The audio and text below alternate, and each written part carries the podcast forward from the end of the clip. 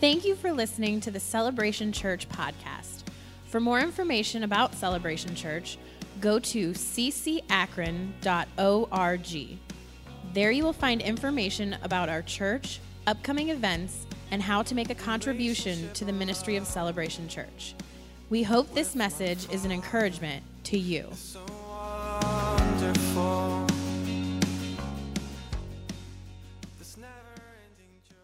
If you have your Bibles, you can go to Isaiah 51. I want to continue our, our study this morning, our teaching on being pioneers of revival, the spirit of a pioneer.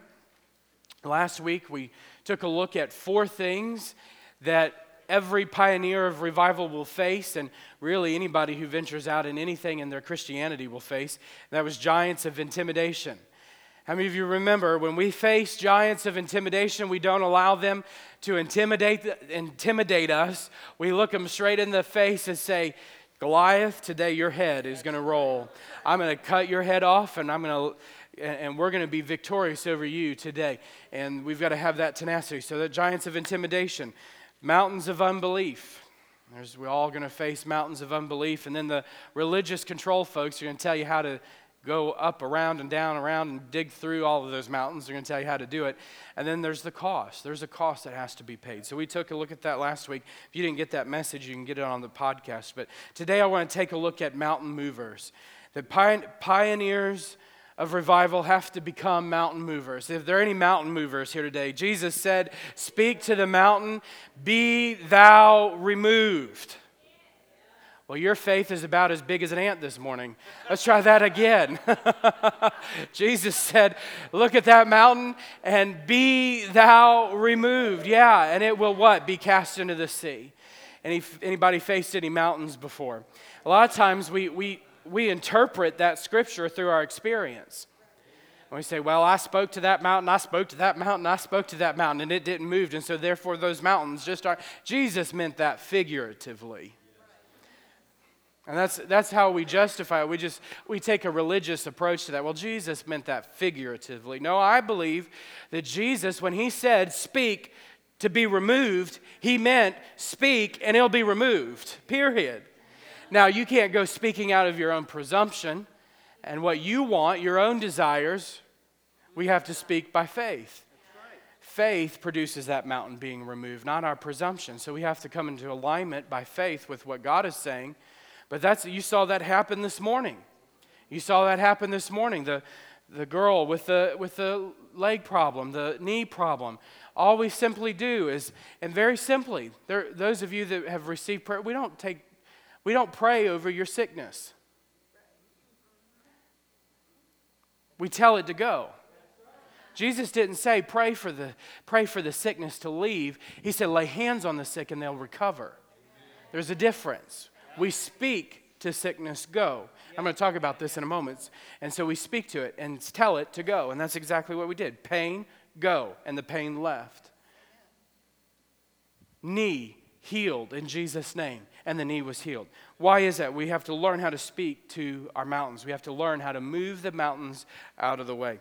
You know, Elijah, when he walked into a city, the atmosphere changed. When Samuel came into a city, the atmosphere changed. When Peter came into a city. They, when Peter came into the city, they lined up their sick and their demon possessed along, along the street so his shadow might follow. You know, the Pope mobile's got nothing on, on Peter.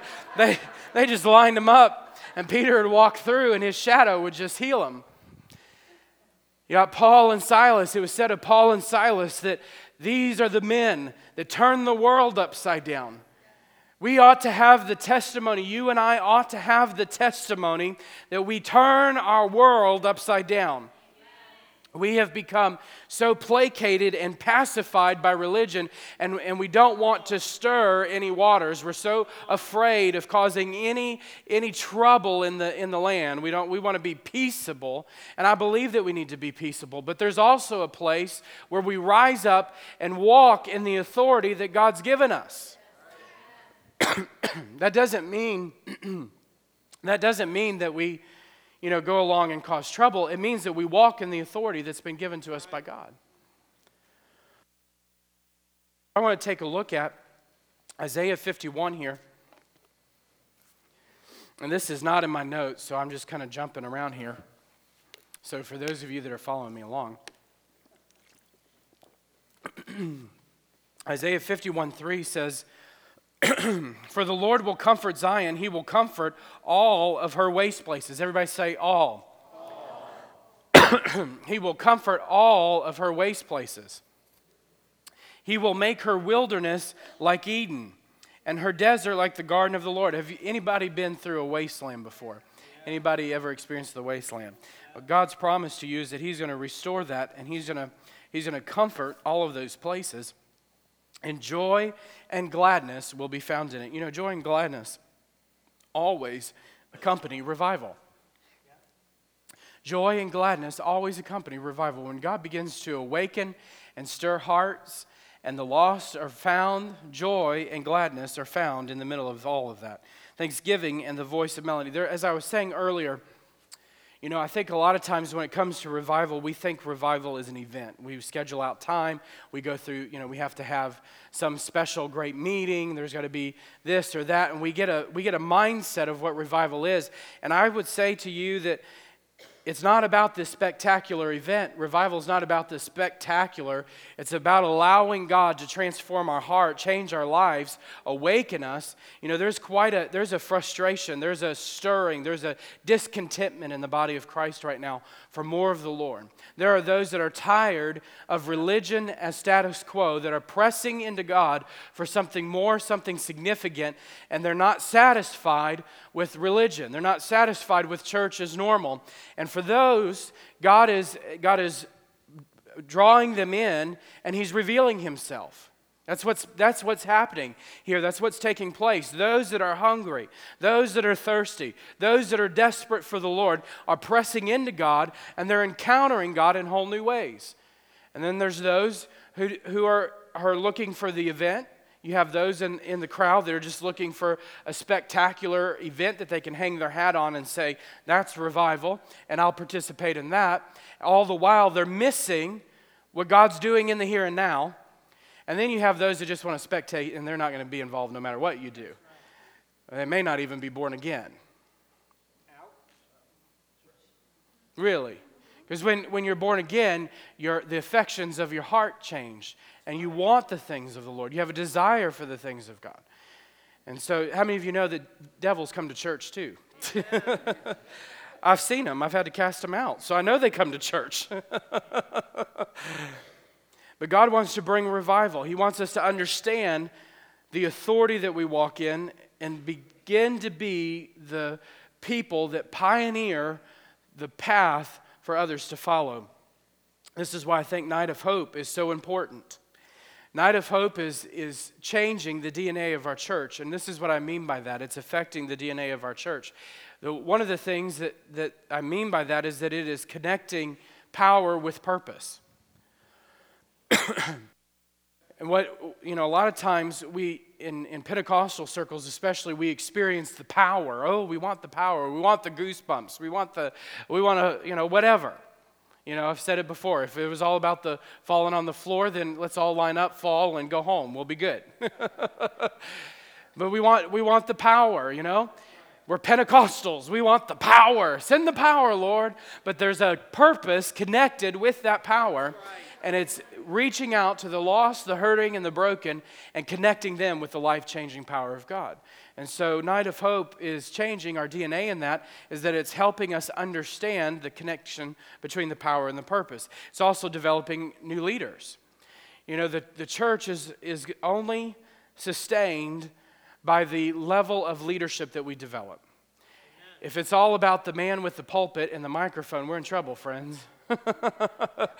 Each of us, the Bible says that the work of the pastor, the work of the ministers to equip the saints for the work of the ministry. Y'all out there, you hear what I'm saying? So we're equipping you, we're training you to walk in the authority that God's given. Everyone in this room is a leader. Some of you don't believe that. I, I see that. But, but everyone in this room has influence and effect on someone. Each of you are called to be disciple makers. Every one of you are called to make disciples. And so the, the, the DNA of our church is being affected because we're realizing that through Night of Hope, that it's not just about the pastor, I actually have very little to do with Night of Hope. Mandy, who's our, our director, has actually very little to do with Night of Hope. We have a team of leaders that actually carry out and do all the work, that are training their teams to do the work of the ministry.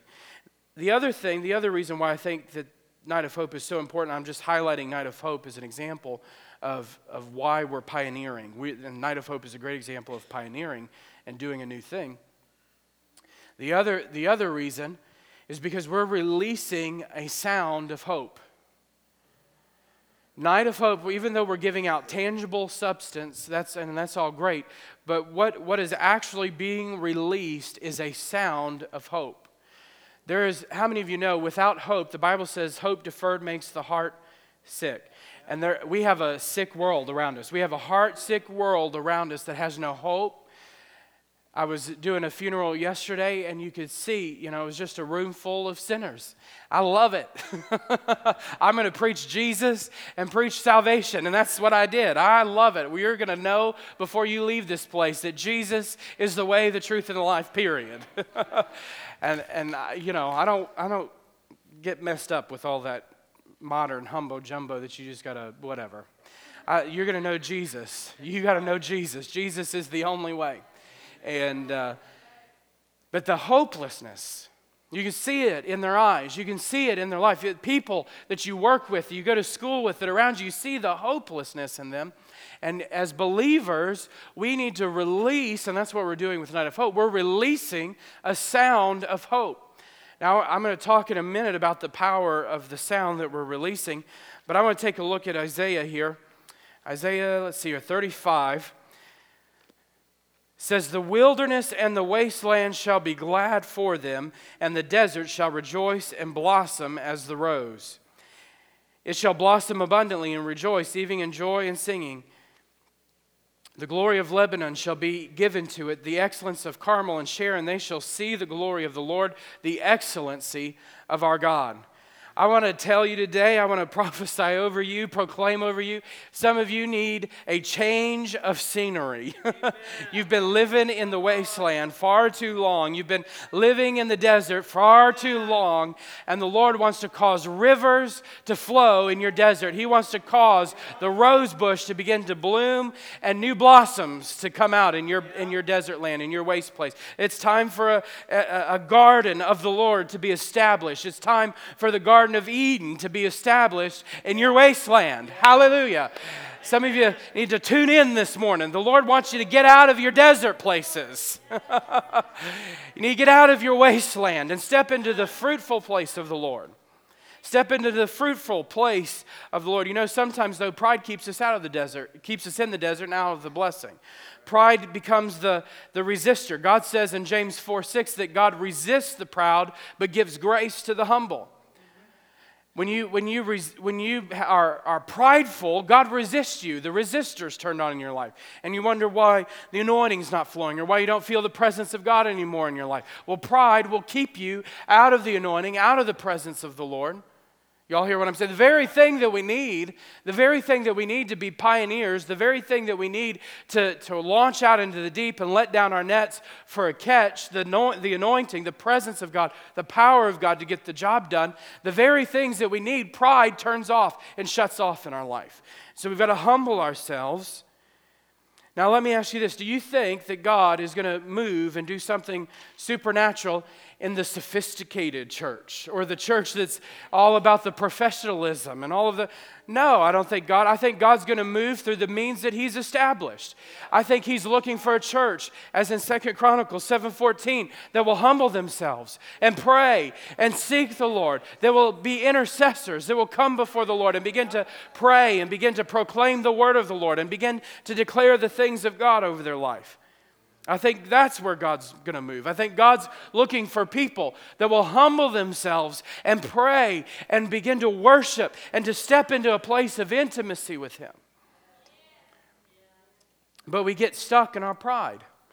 We get stuck. We've got to figure God out. Well, if revival's going to happen, let me calculate how this is going to look. We want to come up with a formula. We want to put, put God into our form. God doesn't operate by formulas. God doesn't do, God doesn't do formulas. We want to we want to be able to understand the, the expanse of what God wants to do so that we can figure it out before it happens. You know, I was talking to a pastor this week, and uh, this, this minister, he and I were talking, great man of God, and uh, it, was, it was interesting because, you know, we both were saying the same thing. It was awesome. And we were, you know, it was one of those meetings where you talk to somebody, and you just get more excited the more you talk because you're both on the same page. You're like, yeah, I got it. Yeah, you're awesome. Woo. it was one of those kind of meetings. And we were talking about the reality that people want, pastors specifically, want to be able to teach their people into an experience with God. They want to teach their people into it. And I think that God's trying to get us back to a place as the New Testament church was where we don't have to teach into experience, we teach about experience. How many of you, when you got born again, fully understood justification, sanctification, propitiation, spiritual adoption, glorification, atonement? Or you just heard a preacher tell you or someone tell you that you need Jesus Christ in your life, that He is the way, and then all of a sudden faith was produced in your heart by what was said and you were born again. Now, some of you looking at me have been saved for 50 years and still don't understand propitiation, atonement, justification, sanctification, all that. if you don't, you need to go to my wife's class on Sunday mornings. She has a great class called Growing in God's Word. You'll understand what all those things mean. Faith is not dependent on our knowledge, God is the producer of our faith. God produces faith in our heart. And so it is not about us having to teach everybody to understand something before it happens. I say, God, help me be the pastor that knows the word so that when it does happen, I can go to scripture and say, this is what the Lord says about what's taking place. And what happens then is we get into a place with the Lord that we encounter Him, He does something in our life, and it, it drives us to scripture. Right? Everybody look this way. When, when you have an encounter with the Lord, and He does something in your life, it drives you, ought to drive you to the Word so you can discover what God is saying through His Word in that experience. and then when you do that, you discover the God of the Bible. You discover the God of His Word, and, and it's living and it's active, and then it drives you further into an experience with God. You see God in Scripture, and you say, Oh, this is what the Lord says about Himself. I want to experience that. I want to go deeper. Amen. I want us to take a look at the wilderness and the wasteland shall be glad for them. The desert shall rejoice and blossom. God wants to redeem things in your life. He wants to take the deserts, He wants to take the wastelands and redeem those things in your life. When the pioneers set out to charter unter- uh, uncharted territories, and they would come to the mountains, to the impasses, to the challenging situations, they'd have to leave behind things that they didn't need anymore. They'd only, they, could, they knew if they were going to go forward, the only thing they could take with them is the very things that sustained their life. All of the sentimental comforts had to get left behind, and they could only take what was going to help them make the rest of the journey. And I say the same to you. We need to take a look and examine in our lives what is it that God's wanting us to lay aside, lay behind, so that we can climb the mountain, that we can step in to the places that God has us to go. What is it in your life that God is trying to work his redemptive power in? You know, a lot of times the, the enemy will try to get us distracted. He wants us to get us focused. He wants to get us focused on the ugliness and the sin and the depravity around us, and it keeps us from laying those things aside and moving on. Well, I'm just a horrible Christian. I'm, I'm, I'm just defeated all the time. I'm, I'm never good. I'm never, and, and I get it. You're full of everything vile and ugly. That's what the Bible says. Your heart is deceitfully wicked and it's full. But the Lord's transforming you, isn't He? The Lord's changing you, isn't He? The Lord's doing a sanct- He ought to be doing a sanctifying work in your life. Then lay aside the ugliness, get up from the altar, the bloody altar where you've crucified everything and keep stabbing the poor animal to death. It's dead. You've crucified. Get up and go on. Leave the altar and walk in victory. Y'all hear what I'm saying? What you marry is what you reproduce. And the enemy wants you to marry the curse. He wants to reproduce lies and patterns of lies in your life. That's why in Ephesians 6, the, that Paul told us to gird our loins with the truth. Why? Because if, you're, if you don't gird your loins with the truth, you'll start having intimacy issues with lies. And all of a sudden, you start reproducing lies and patterns of behavior around those lies in your life. And that's what the enemy wants you to do. He wants you to get married off to the curse and not walk in, in a relationship with God, in intimacy with God. Jesus said in John 8 32, You will know the truth, and the truth will make you free. That word know is the word ginosko. It means to know by intimate experience. You can either know by intimacy the curse or you can know by intimacy the truth. It's your choice, but you will live according to what you marry. God wants you to walk in victory. He doesn't want you being bound up to the lies and the, and the, and the hurts and things of your past. He wants you to step into a season of victory in your life. How do we sustain this atmosphere of the redemptive power of God? David figured this out. He had for 33 years the tabernacle, the tabernacle of David. For 33 years, it was perpetual praise and worship. How do you sustain an atmosphere of the redemptive power of God in your life, in your marriage, in your church, in this community? It has to happen and will only happen by creating an atmosphere as David created in his tabernacle. And what was that? There are three things. The Psalms, the Psalms are a record of that. There are three things that we can see in the Psalms. There was proclamation. They began to declare the praises of the Lord. They proclaimed the glory of God. They proclaimed the prophetic words of God. They, intercess, they were intercessing. They were intercessing. They were interceding. They were intercessors. they were praying. They were releasing prayers and standing in the gap on behalf of the nation. And then there was worship.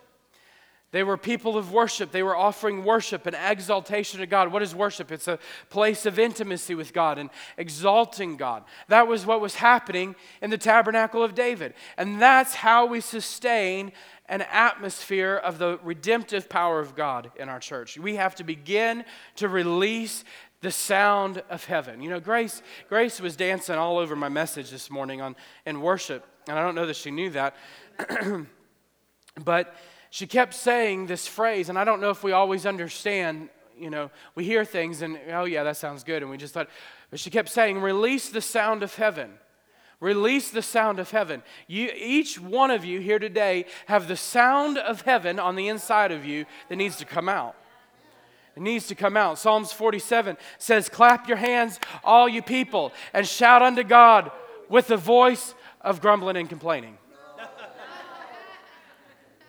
No, it doesn't. Shout unto God with a voice of triumph, a voice of victory. You're releasing, there's an anointing on the sound that you release.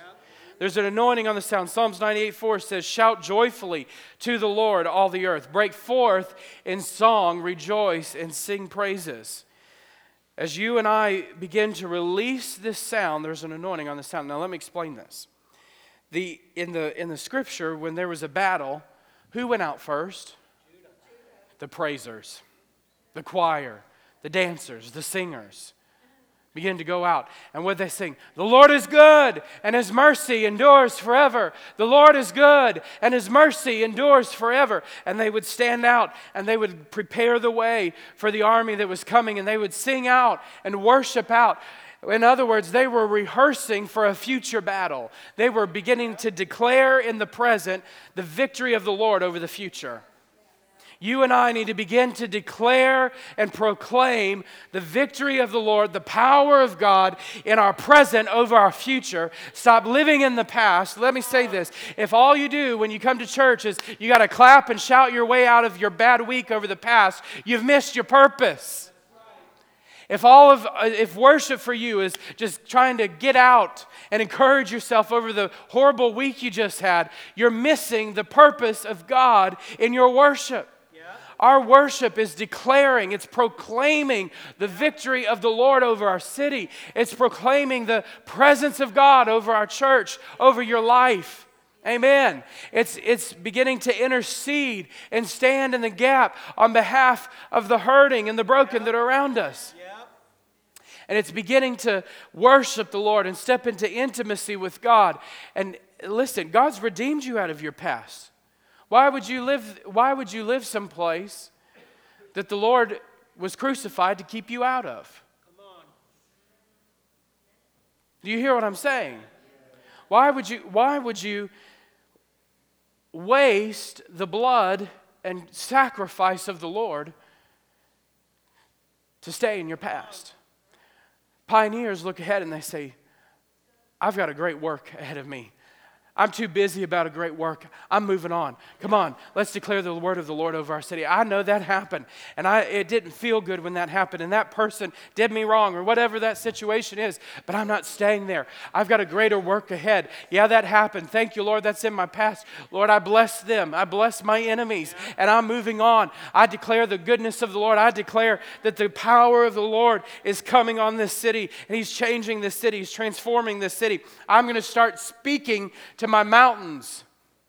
When you, when you get into that place of recognizing the authority of the Lord in that situation, it, you start proclaiming and declaring mountains you got to go. Cancer you got to you have a boldness and recognize the authority that god's given you. Let me, under, let me help you understand this. Authority is the authorization to use what god's given you. Right. jesus said all authority has been given to me. Go in other words, there was a transfer of authority when Jesus left. He said, Greater things you'll do. I haven't, Jesus, I haven't had the, the privilege to be able to do some of the things you're going to do. You go.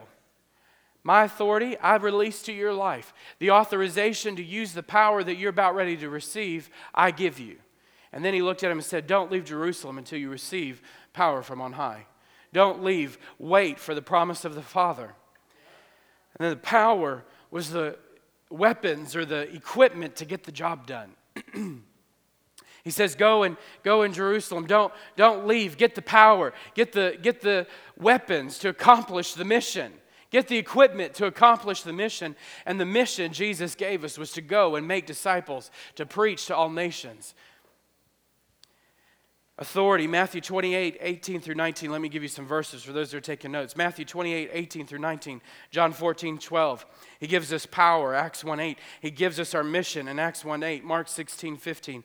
And Matthew 28, 19. Any obstacle contrary to the authority, the power, and the purpose of God is either a mountain to be removed or a mountain of encountering, but no mountain is intended for you to circle.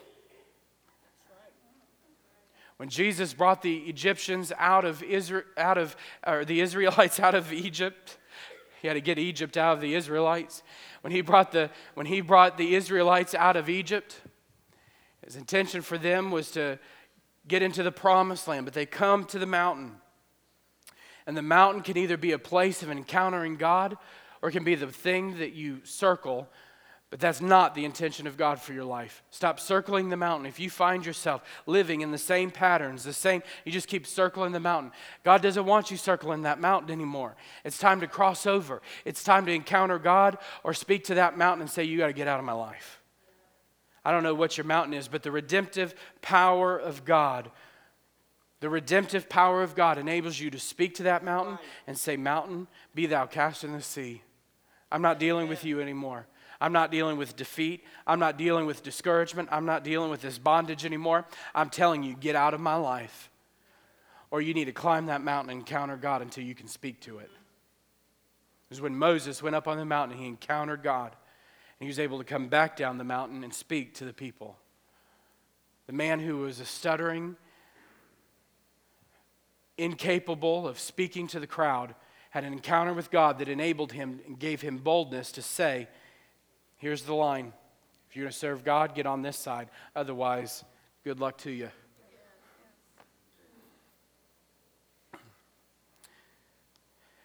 And then God promises us refreshing. Pioneers. Pioneers come to the mountain. They come to the place, the place of impasse. And instead of saying, God, I don't understand. They start complaining. They look at it and say, What do I have to get rid of in my life? To speak to this thing or to climb over it? They get rid of it, whatever it is, whatever the weight is, whatever the sin is, whatever the bondage is, whatever the lie is, they deal with it. They lay it down and they speak or they cross over. You might be here this morning and you would say, You know what? I've been staring down this mountain for a long time. I've been faced with this mountain and it keeps glaring back at me, and it doesn't seem to be going anywhere. You feel like, maybe you're here today and you feel like you have been drained of every ounce of spiritual tenacity and energy you have. I've got good news for you. I'm glad you're here this morning. In Isaiah 44, in verse 3, actually, let's go to verse 1. It says, Yet hear me now, O Jacob, my servant, and Israel, whom I have chosen. Thus says the Lord, who made you and formed you from the womb, who will keep you. Fear not, O Jacob, my servant. Now, I just want to pause right there. God's saying, I knew you in your past. I knew who you were. I knew who you are. I know who you are today. And I know what you're becoming. So you can rest assured that God is not taken by surprise by anything that you're facing or going through in your life. He's got it all mapped out. He's, this is what he says to you. And you, Jeshurun, whom I've chosen. Anybody chosen of the Lord in here this morning? Those of you that didn't raise your hand, we'll have an altar call in a moment. Chosen of the Lord. Jeshurun, just put your name in there if you're chosen. Just put your name, right? Plug it in. And you, Bob, and you, Vicky, and you, Lester, whom I've chosen.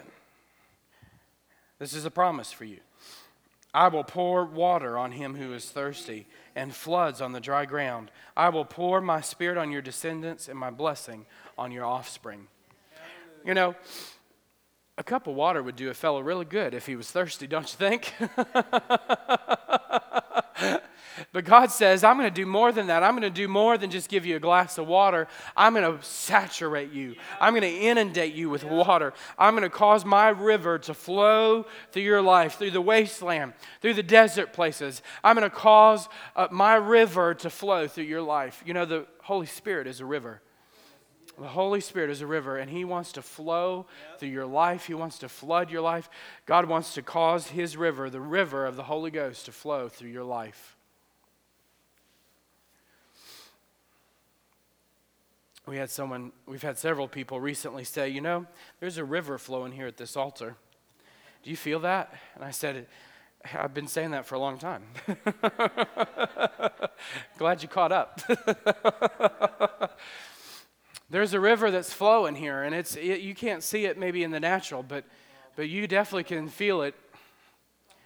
You, there's definitely a sense it's the river of the Holy Spirit. He wants to touch your life. He wants to wash away the garbage and the hurts. He wants to bring you into a place of victory.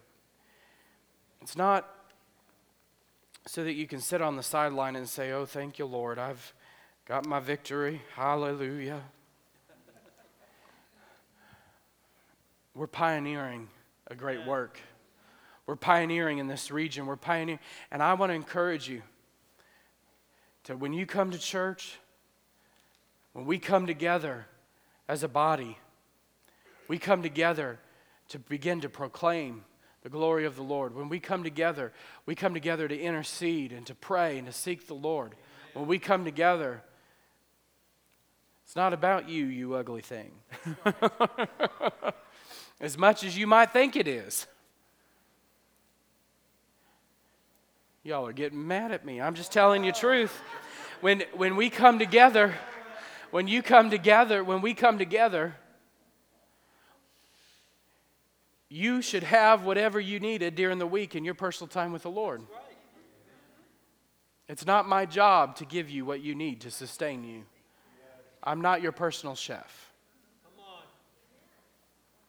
I'm here to equip you for us to come together you to be equipped and us to come together as saints to declare over our city, over our lives, over our church, the excellencies of God.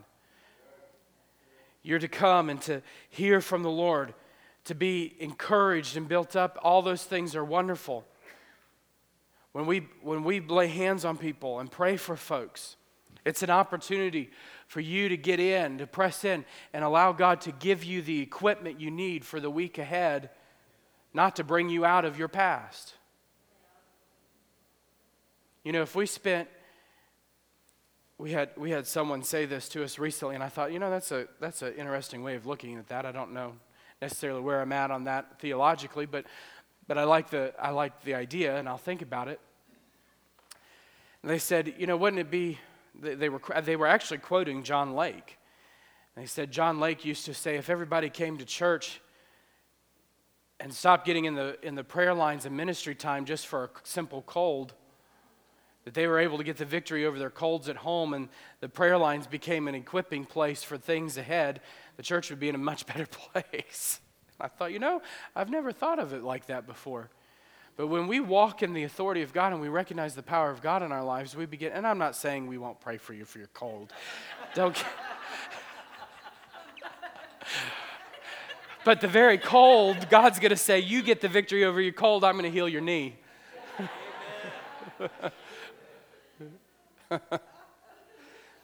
I think, I think if we were to come together as a body of believers, walking in victory, walking in authority, and began to declare what God's saying over our future instead of living in our past, we'd be in a much better place. We're pioneering.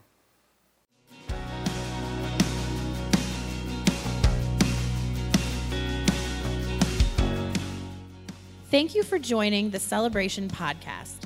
For more information, visit ccakron.org or call us at 330 762 7458. You can also download the Celebration app from iTunes or the Android store. With my father, it's so